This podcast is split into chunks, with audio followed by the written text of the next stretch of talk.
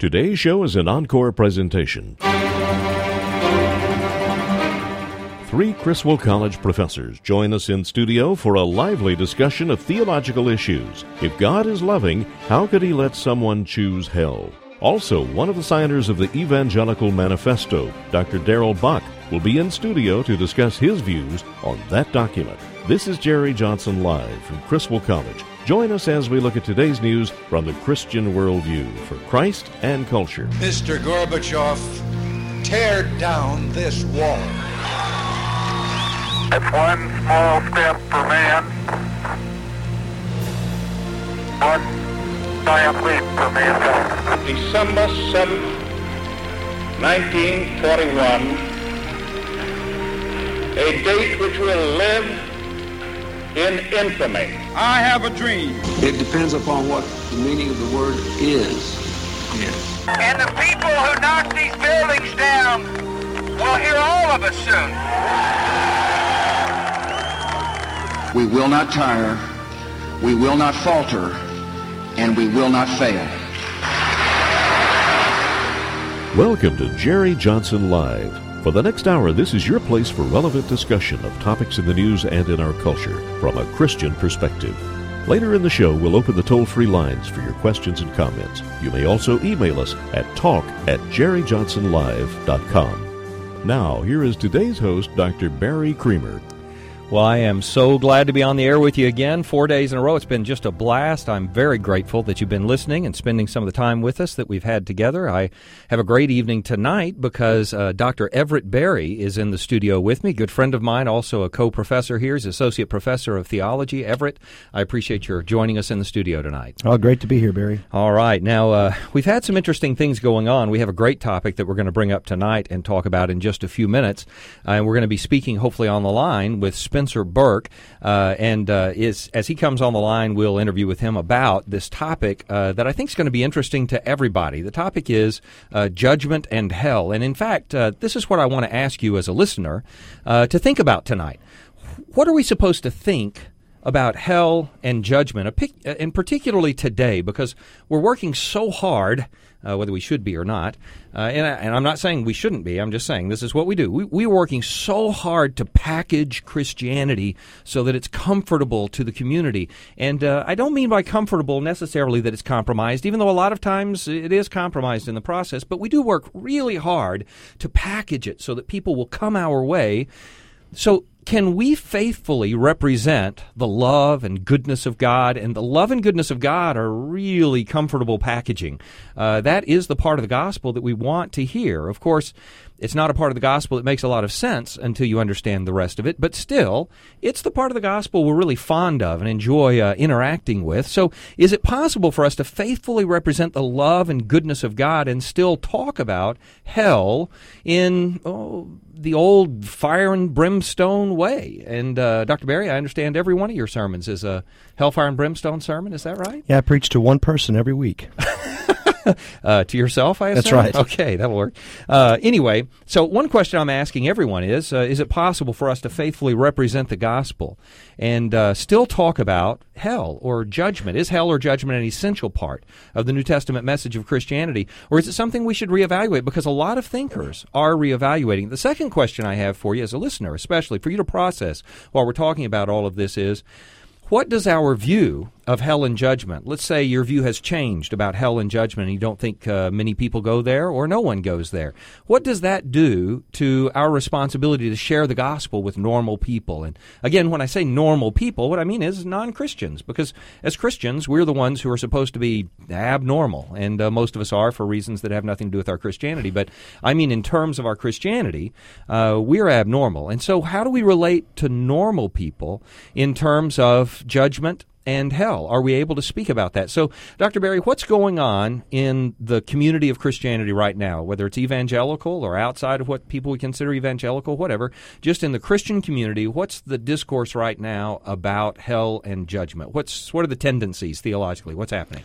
Well, in years gone by, uh, there were basically two options. One was to talk about universalism, Right. which eliminates the need for hell because Now, everyone eventually will receive salvation. Okay, so when we say universalism, we're talking about the concept that every single person ends up going to heaven. Correct. Why would anybody believe that? Because Scripture speaks of Christ reconciling all things unto himself, and that would include all people. Okay, now you don't believe that, right? No, of course not. All right, right. So, but some people would advocate that. Okay, go ahead. Right. So you had universalism, which was has been one major alternative, and then another option that is was, was the default as opposed to the traditional view of hell is what's known as annihilationism. Okay. What's that? Annihilationism is the idea that people do go to hell, but when they do, they cease to exist. They are consumed by judgment. well, I mean, that seems uh, punishment enough. Isn't that punishment enough? I mean, why wouldn't we hold that view? What difference does it make? Well, because we have so many passages that allude to the idea of what we call eternal punishment, Right. eternal torment, or hell being something that is forever. Now, I know there are people listening who are saying this in their minds, so I'm just uh, playing devil's advocate here, and I do mean devil when I say that.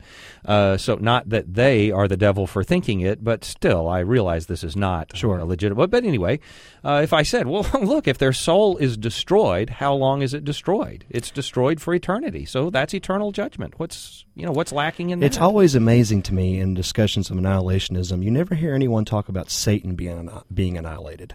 you never hear of demonic. Uh, but they're really being- bad. We're not bad like that. Yeah, see, that's the problem. Uh, th- this view of hell links to a low view of sin, Ah, and that's the problem. And when you say that, you mean uh, we don't understand thoroughly enough how badly we deserve judgment. That's right. Serious. We don't think we're that deserve bad. judgment. I get you.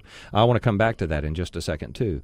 Uh, let me just hear you because uh, you know I think there's a tendency among all of us, uh, whether it's in academic circles or in Christian circles, when we're among the sophisticated and those who've thought through things and are no longer just repeating the religion of their grandparents, whatever.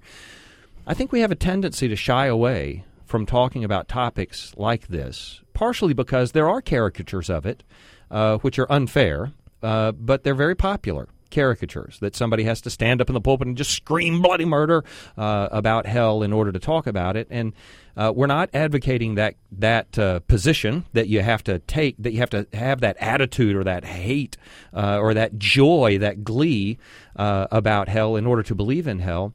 Uh, but I just want to hear you express because you know you've studied a lot of theologians. I'm just going to say to everybody listening, uh, and this is, uh, and I'm getting Dr. Berry to cover his ears here. He's not listening anyway. He knows I really don't respect him when I say this, but the truth of the matter is, I don't know anybody better read and more thoroughly informed on theological issues than uh, Everett Berry here. So I'm going to just ask you real quickly. You've read them all. You've read all the liberals. You've read all the emergent guys. You've read a lot of the emergent guys. You've read as much as you could probably stand.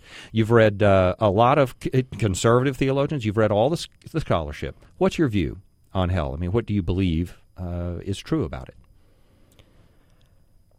In 30 words or less, yeah, correct? yeah. yes, correct. You have 40 seconds to address the whole issue.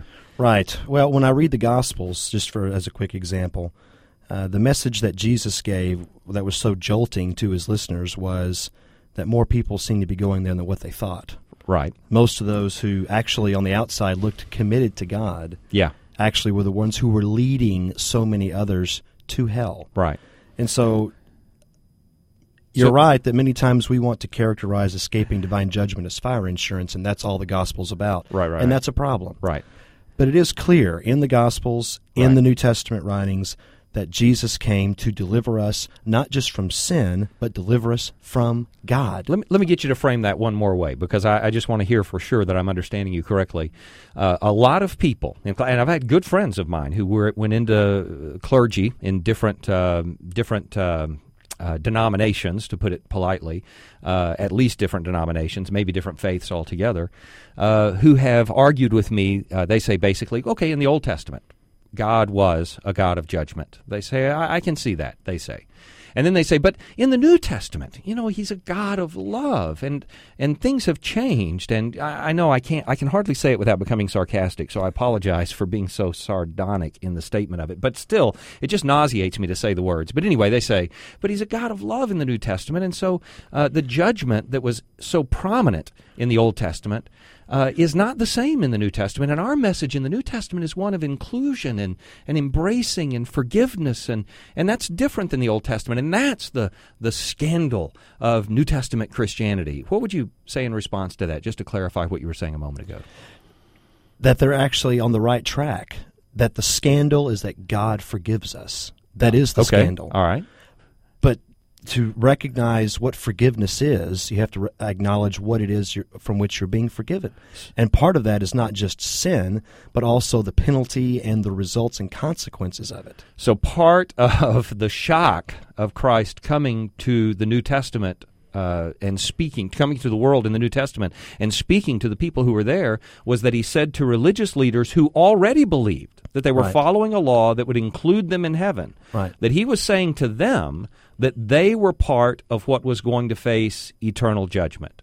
Uh, and that is that is antithetical, completely opposite right. of the way we're generally told to receive the New Testament. Of course, forgiveness is a part of it, uh, but so is hell. So uh, let me ask you this: Do you think? I mean, is this just a quirky doctrine that uh, you know, basically Jesus freak type people might uh, embrace somewhere in uh, some different part of the country, and it's not really influencing evangelicalism? It's not really influencing mainline Christianity at all, or is this becoming popular in any way? I mean, is there any influence it's having on uh, what we would consider the main body of Christianity?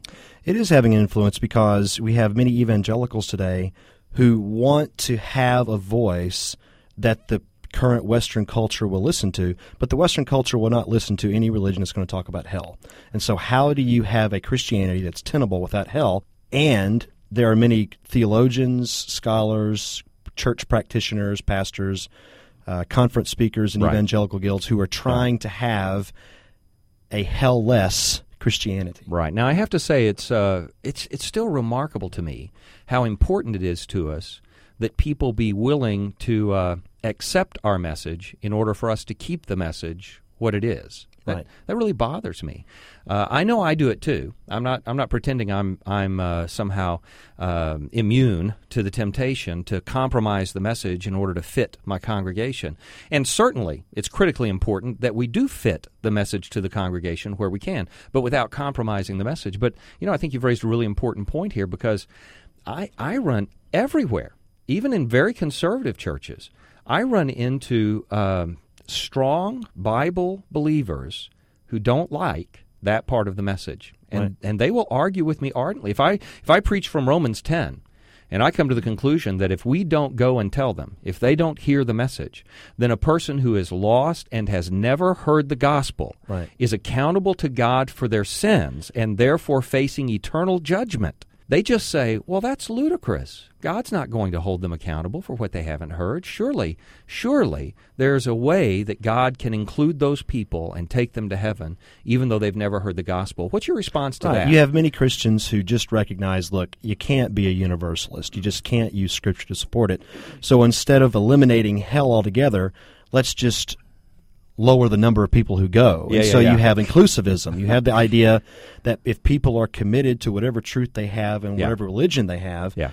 Then if they're devoted to that and they've never been exposed to the gospel, then they have salvation. Right. Now, of course, I mean, just right off the bat, just to clarify for everyone listening, both you and I uh, believe in a traditional biblical view of hell. We both believe it's eternal. We both believe everyone goes there who doesn't know Christ as Savior. And that's and the only way not to go there is to accept Jesus Christ as Savior, to know Christ by faith. So uh, all of that is our commitment to uh, the faith of the gospel. And we are we are thoroughly committed to that view. Now, here's the uh, issue that we talked about yesterday that came up that we're going to bring up again today. Uh, part of Christianity, identified as evangelicalism, has become, uh, in some people's minds, has become mired together with conservative Christian politics or conservative Republican politics. And so uh, a lot of people are looking at that and saying, I'd like to pull back from having to be identified with conservative political values in order to be identified as an evangelical. And they wrote a document called the Evangelical Manifesto. We talked about it yesterday on the air, Dr. Burk and I did, uh, for a considerable period of time, and we criticized it pretty harshly. One of the signatories to that happens to have uh, privileged us with his presence, both by listening yesterday and by being willing to interact with us about that document today. And so uh, Dr. Darrell Bock is going to be joining us after the break and uh, speaking with us about uh, the Evangelical Manifesto and the opinion he has about it, uh, which is a obviously an obviously dis- different opinion than Dr. Burk and I had yesterday. So I'm looking forward to a lively interchange on this and want to invite you to stay with us and stay in the discussion because our highest priority is that we glorify the Lord Jesus Christ. He's the one we serve no matter what our view is on anything else. So hang on with us on Jerry Johnson Live.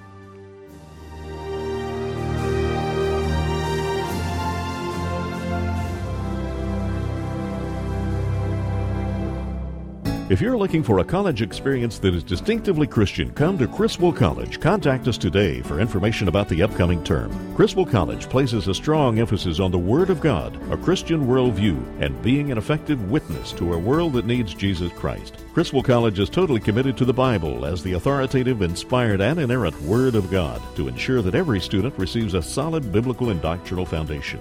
Our worldview approach to ministry prepares every Criswell College student to view each academic discipline through a Christian frame of reference and to engage our culture and the world of ideas from a Christian perspective. Along with this word and worldview emphasis, each Criswell College student gets hands on ministry training in missions and evangelism to be an effective witness through mission trips at home and abroad. Contact Criswell College today for information about the upcoming term. Call 1 800 899 0012 or on the web go to criswell.edu. That's criswell.edu.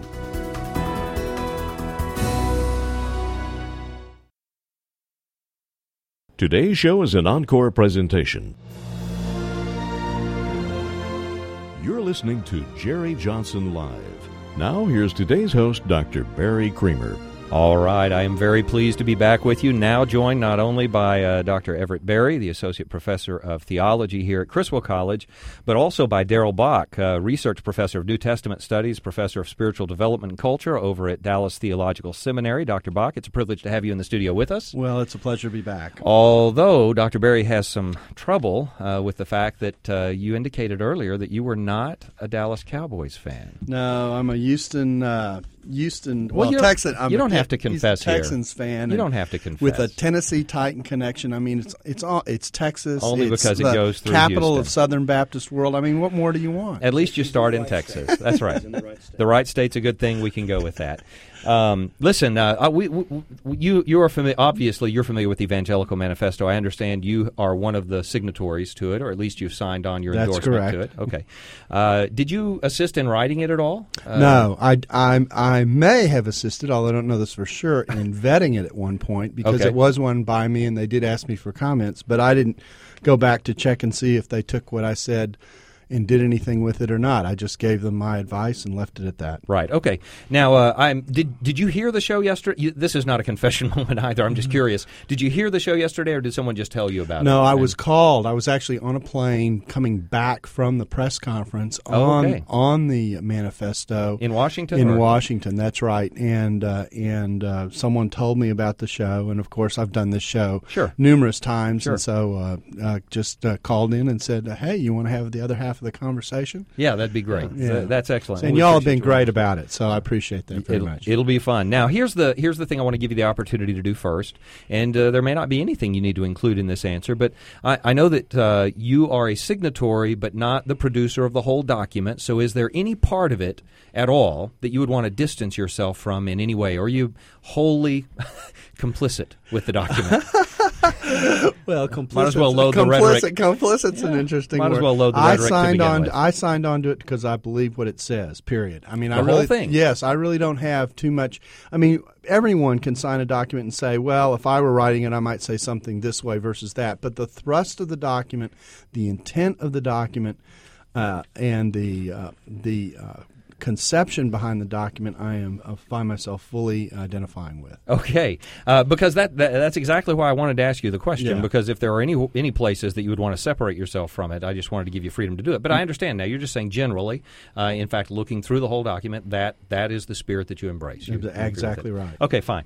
Did you hear uh, Richard Mouw's comments on it on NPR on his interview I actually did not. They were Okay. doing that interview in another room while I was at what I was Okay. at the press conference. Now, again, I'm not going to ask you to defend Yeah. someone else's view, so Yeah. I, I w- I wouldn't put you in that position. But I do want to know because uh, you know I, I read the document. L- Let me just let me say this first. I read the document, and my reaction. I even told this to Dr. Burk yesterday. My immediate reaction was this either says nothing, or I disagree with the part that it does say. Uh, it either repeats what all evangelicals would have said anyway, or in the places where I'm reading it and it has flexibility, it either goes the direction I completely disagree with, or it doesn't say anything new.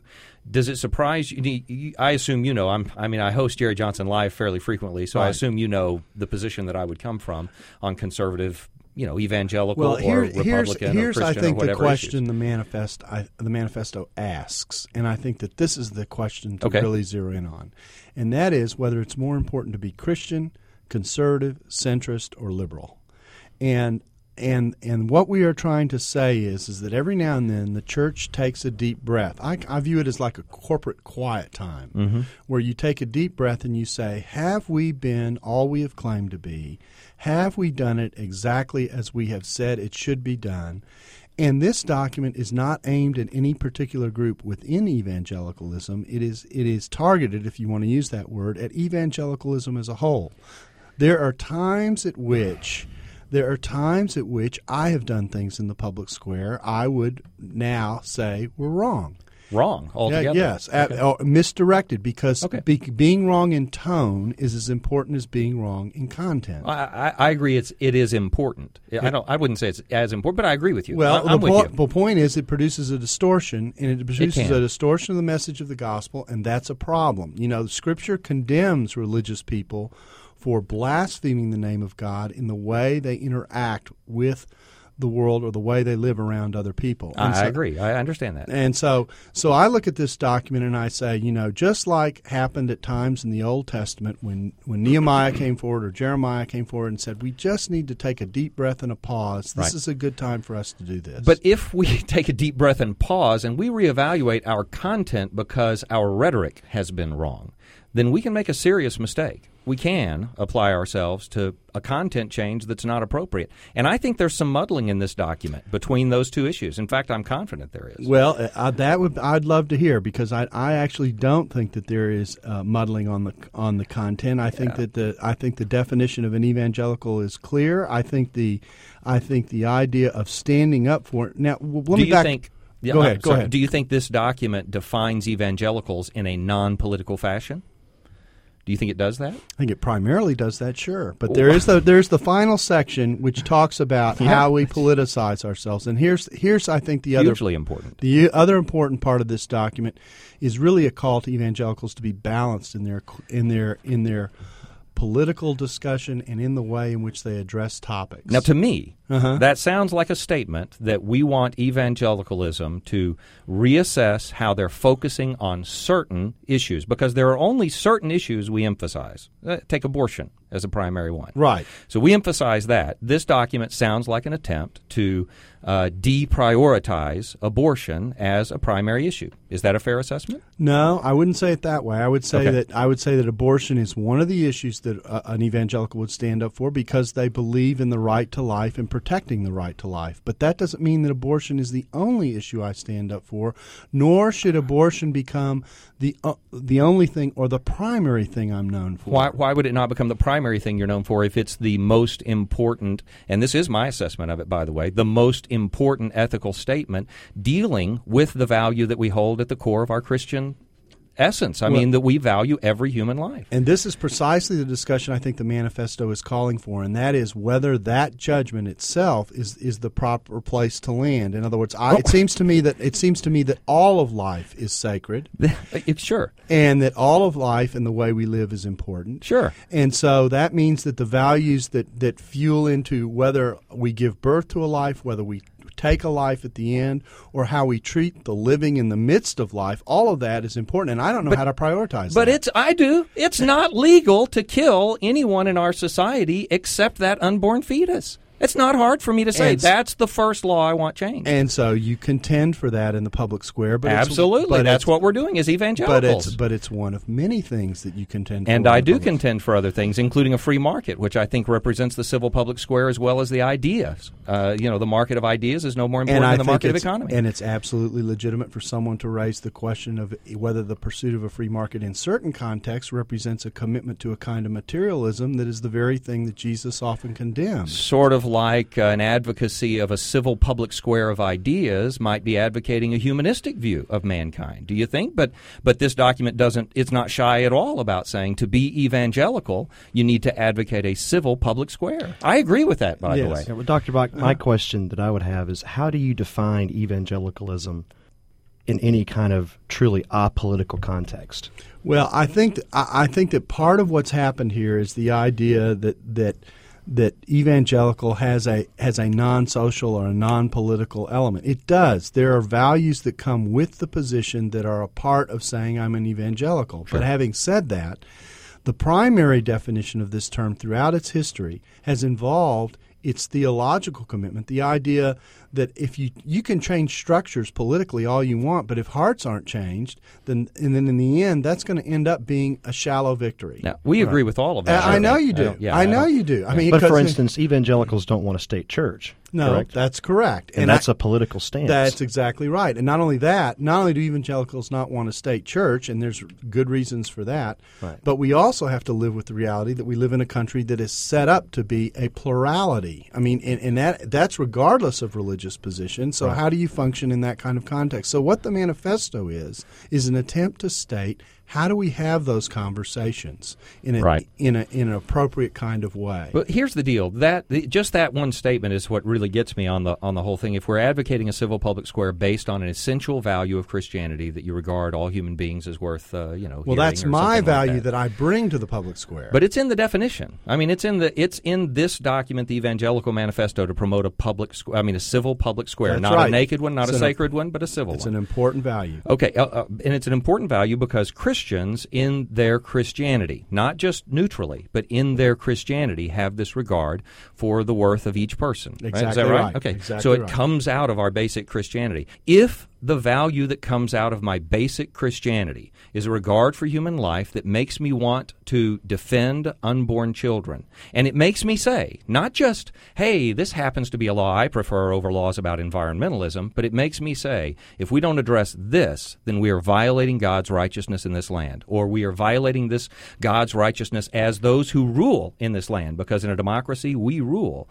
If I'm expressing my core Christian value, through an issue like abortion, which is very fundamentally important to me, then how on earth is that any different than promoting the civil public square? And you have all of 45 seconds, but we're going to give you plenty of time after the break to answer well, also. the simple answer to that question is is that is that I think I should contend for the right to life. Dr. Bock, should I want to hold you for a second because Okay. you've said you've said enough right there just to get us to the break. But after the break, I'm going to give you plenty of time to answer that question. Okay. Lots of time. Right. And I want to say to everyone, yesterday, uh, some leading evangelicals produced a document called the Evangelical Manifesto, which some have interpreted as a statement that evangelical Christians ought to back off of the political uh, forefront, or at least of supporting a particular political party, which is how a lot of our actions have been interpreted over the last 25 years or so. Uh, I want to invite you to be a part of that discussion when we come back. Dr. Burk, who was with me yesterday talking about the Evangelical Manifesto, will be with us after the bottom of the hour, and Dr. Bock will be back with us also defending that manifesto. So hang on, and we're going to have a great debate after the break on Jerry Johnson Live.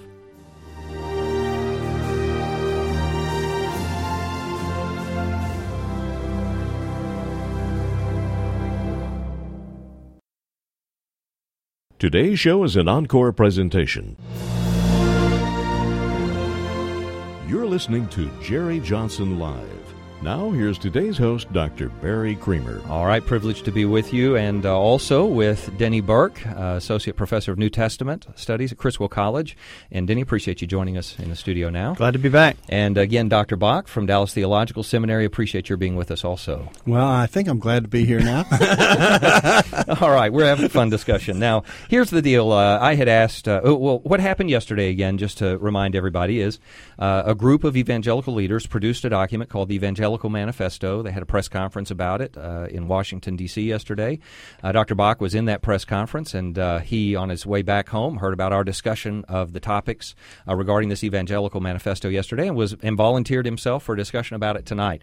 So uh, he's basically uh, defending the document, defending the ideas of it, and of course, we were pretty harshly critical of it and are still being pretty harshly critical of it, no matter how much we revere Dr. Bock and his scholarship, and we do have great reverence for you. We appreciate you deeply and your ministry and your service uh, to the New Testament church and to the New Testament generally. So all of that's true, and yet, wow, are you wrong on this? So, so here's the deal. Um, I had asked a moment ago, you know, if I'm going to say a fundamental value like uh, the rights and respect we have for individuals, which I uh, this is the part of the document that I agree with most. In a civil public square, a vision of public life in which citizens of all faiths are free to enter and engage in the public square on the basis of their faith, but within a framework of what is agreed to be just and free for other faiths also. Thus, every right we assert for ourselves is at once a right we defend for others. I mean, that's just uh, applying the New Testament idea of the golden rule or of the royal law or whatever you want to call it, that we treat others exactly like we ourselves expect to be treated. We universalize the things we say about anyone. So, if that value is what informs my desire for a civil public square, why cannot that same value that I regard all human life equally inform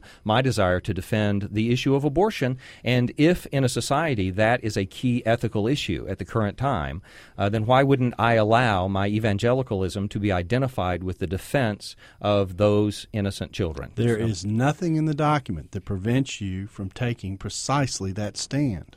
Okay, right. what what I what I'm arguing here is what I, what I'm talking about here has as much to do with the tone with which we engage in this discussion as it does the content that we are attempting to defend as evangelicals. You're not looking particularly at me when you say that, no, No, oh, okay. No, but, I, but I've heard I've heard times I've heard times when opponents are demonized, sure. in ways that demeans them as human beings, and that and that inherently either it attributes a a malevolent motive to them or something like that when I don't necessarily know what's in their hearts and in their minds and what motivates them. Now, again, I'm not going to ask you to defend someone else's position. But, okay. Uh, but I will say it appears from the document and, uh, more importantly, from Mouw's interpretation of it that uh, here's what he says here.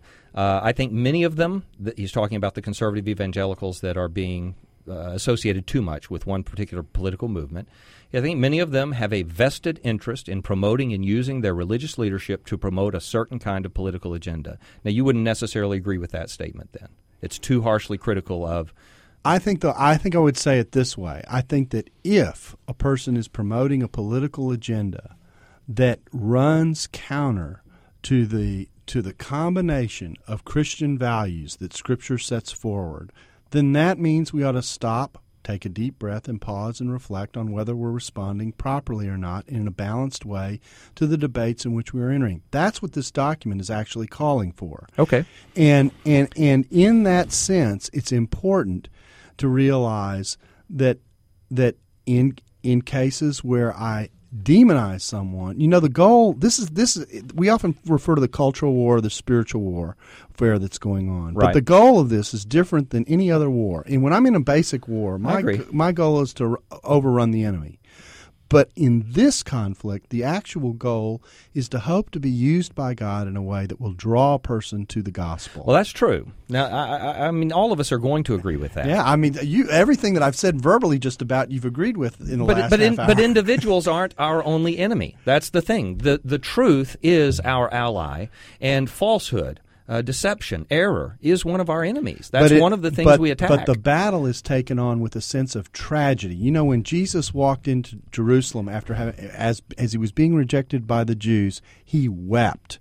And the point here is uh, the, the point here is there's a tone to all this that is so very crucial. So that in the midst of the criticism and in the midst of the engagement, it is clear you truly care for the person you're interacting with. And I think sometimes sure. we lose our way here. Yeah. Uh, I'm going to mention something, and then I'm going to ask Dr. Burk to comment and uh, jump in on the discussion right here.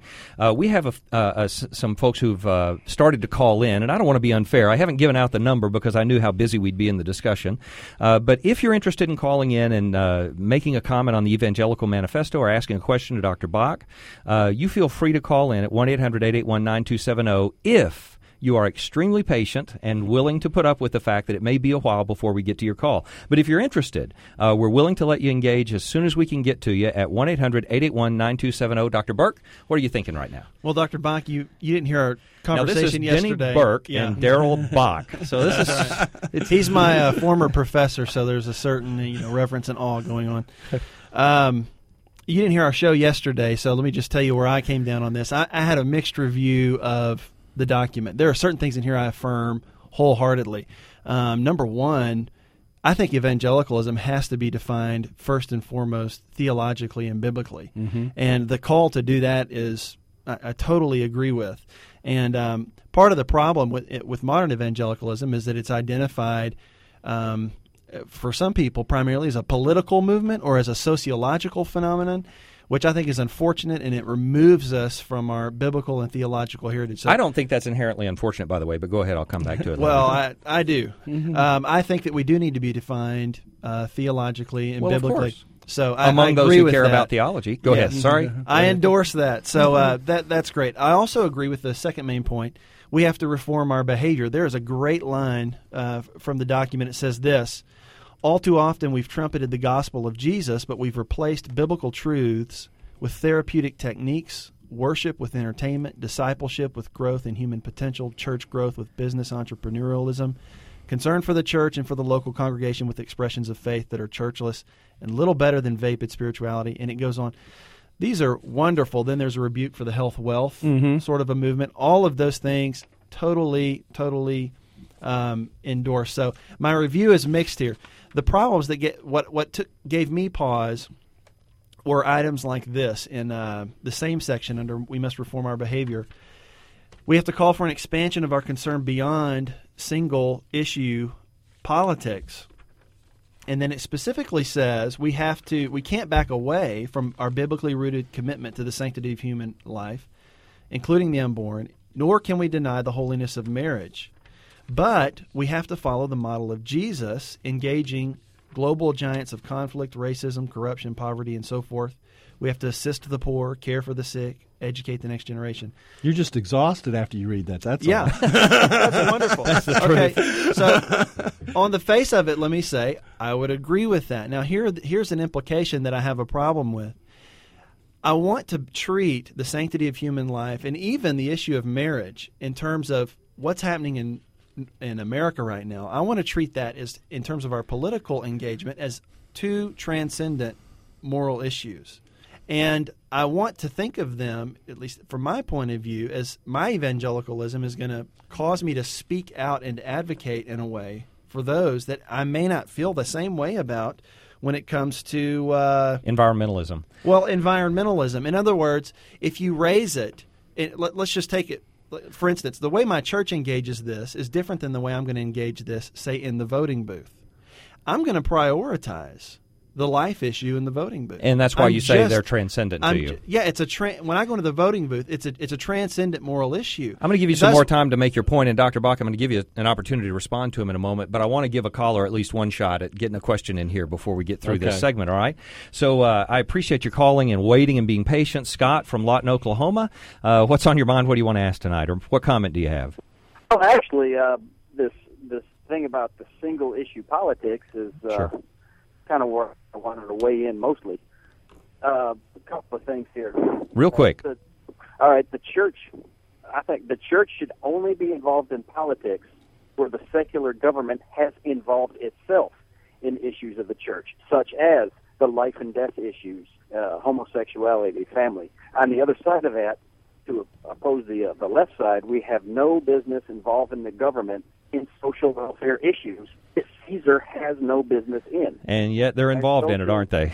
Social welfare is the church's job, not Caesar's. Yeah, I understand that. In fact, I think a lot of the criticism that people would give to evangelicalism does have to do with the fact that sometimes when we focus on these issues from a legal perspective, for instance, we seem to be ignoring them at a social level. We seem to be ignoring actually ministering to the people. And I just want to give both of you a chance to respond Well, to let me just also. notice the way the question was phrased. It was phrased in right versus left. Uh-huh. Okay. Yeah, right. Okay. Now, That's where our to- society is. That I understand that, and the part of what this document is asking is: Is it more important to be Christian than right, left, or center? And the reason I ask it that way, How can you ask them exclusively? Go ahead. well, uh, I'll eventually get through this, but anyway, um, uh, the the reason you ask it that way is to say, in what part of life is government not involved? The government is involved in all aspects Sure. of our life, and when we talk about values that impact our society, we're talking about more than government's involvement in life. We're talking about the involvement of institutions in our society in government and outside of government. So it seems to me that a, a comprehensive evangelical philosophy would run into all those areas. And I think it's all transcendent because I think all of life is sacred.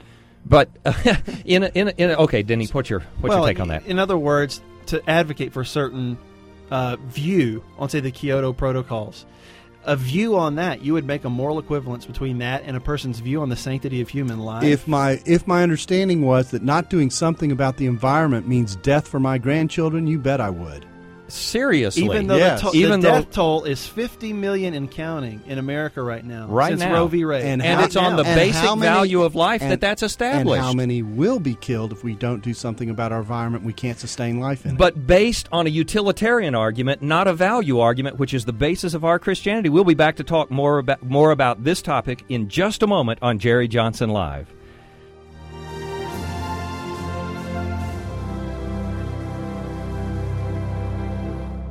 If you're looking for a college experience that is distinctively Christian, come to Criswell College. Contact us today for information about the upcoming term. Criswell College places a strong emphasis on the Word of God, a Christian worldview, and being an effective witness to a world that needs Jesus Christ. Criswell College is totally committed to the Bible as the authoritative, inspired, and inerrant Word of God to ensure that every student receives a solid biblical and doctrinal foundation.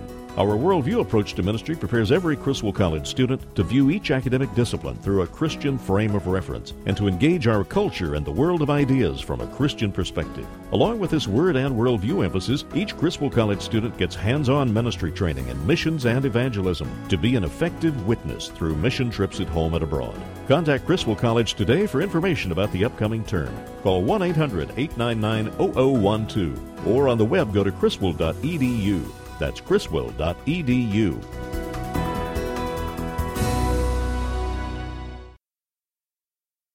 Today's show is an encore presentation. You're listening to Jerry Johnson Live. Now, here's today's host, Dr. Barry Creamer. I hate to admit that you just missed about five minutes of uh, really fun debate. Uh, but we're going to come right back to the issue that we were talking about when we left the air a few minutes ago. And uh, I'm also, if we can get time to get to these next callers, I'm going to try to get to you. But first, I want to reiterate uh, that what's come up is uh, Richard Mouw, for instance, in defending this uh, document on NPR yesterday in an interview, uh, was asked this question. Uh, there's been some talk uh, for about a bit of a rift between older conservative Christians who focus on issues like abortion, same-sex marriage, and younger ones who might uh, be a bit more concerned about things like the environment. Do you think this manifesto will help seal that rift at all? And uh, his response, Richard Mouw's response, whether uh, Dr. Bock wants to defend it or not is up to him, he, was, I think that's, for many of us, that's part of the motivation.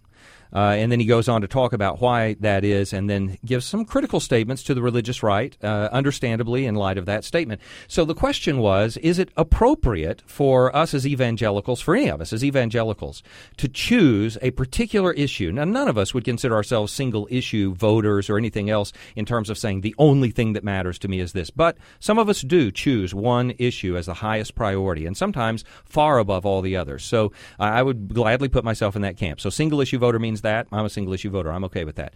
Now, here's the deal. I'm saying that's defensible because it's a basic Christian value that I think, because of the current political setting, demands a Christian, a, a, a, a, a clarion Christian call and a prophetic voice, regardless of how tired everyone is of hearing it. I teach bioethics. I know how sick people are of hearing about abortion, but I don't care. I'm going to stand outside the wall and I'm going to holler about it anyway because it is the most important issue facing our country right now. Just like if I were in Germany in 1932, I would not put up a sign that said, it's the economy, stupid, as I asked Dr. Burk yesterday. So, all of that said, there's my opinion. Dr. Bock, you finally get a moment to speak uninterruptedly for at least the next 10 seconds. Okay. No, go ahead. Let me let me read the last sentence of this paragraph that Yes, that uh, Denny was reading from because I think it's important. We believe it is our calling to be good stewards of all God has entrusted to our care, so that it may be passed on to generations yet to be born.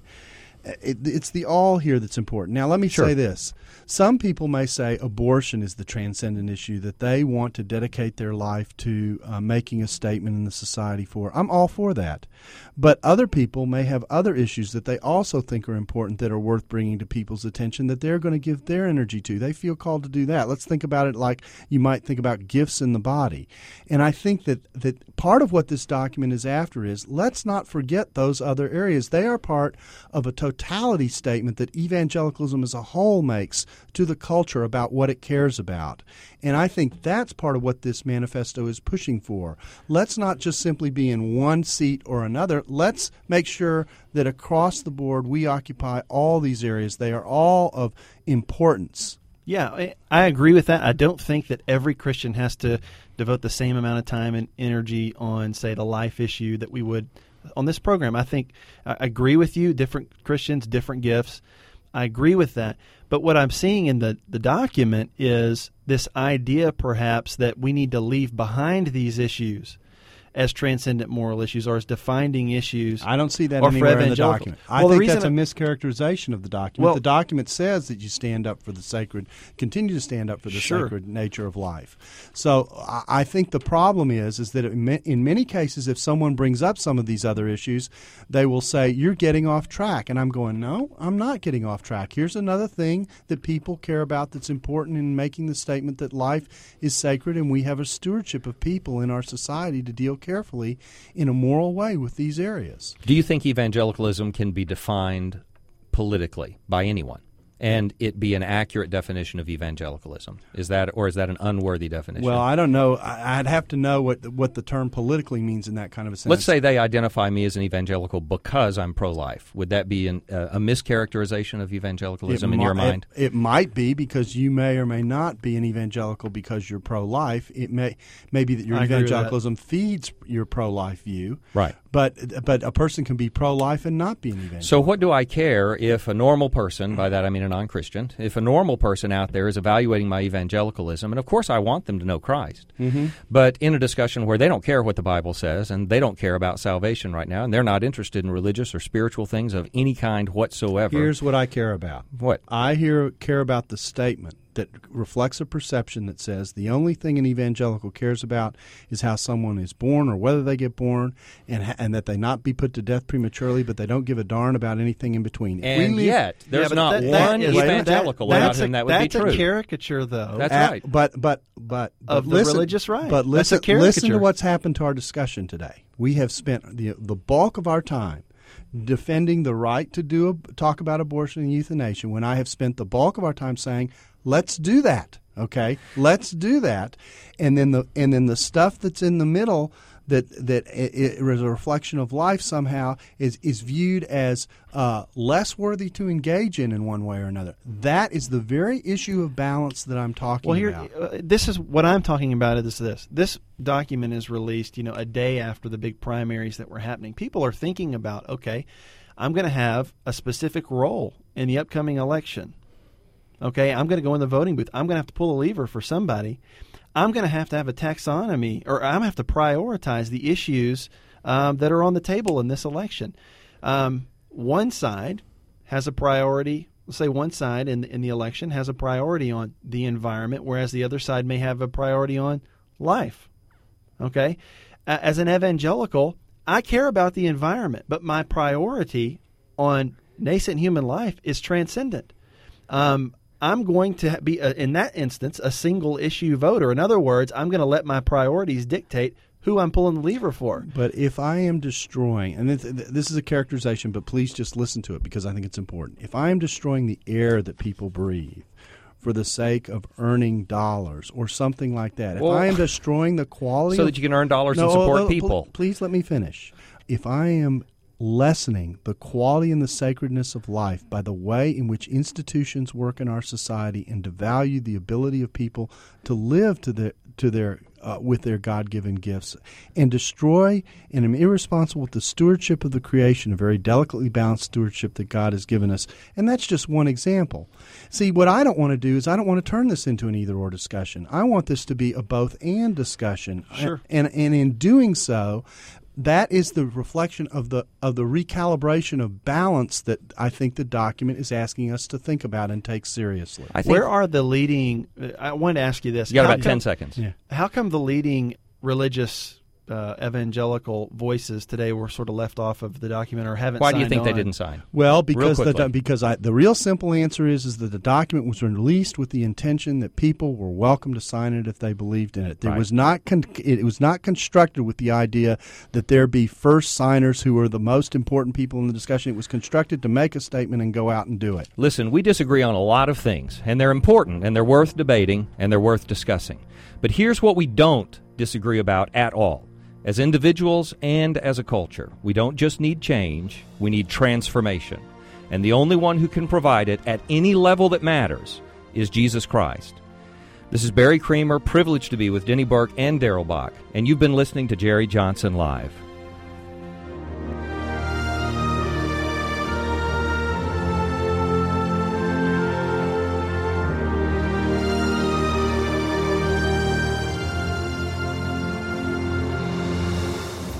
You've been listening to Jerry Johnson Live, a Christian Worldview radio show.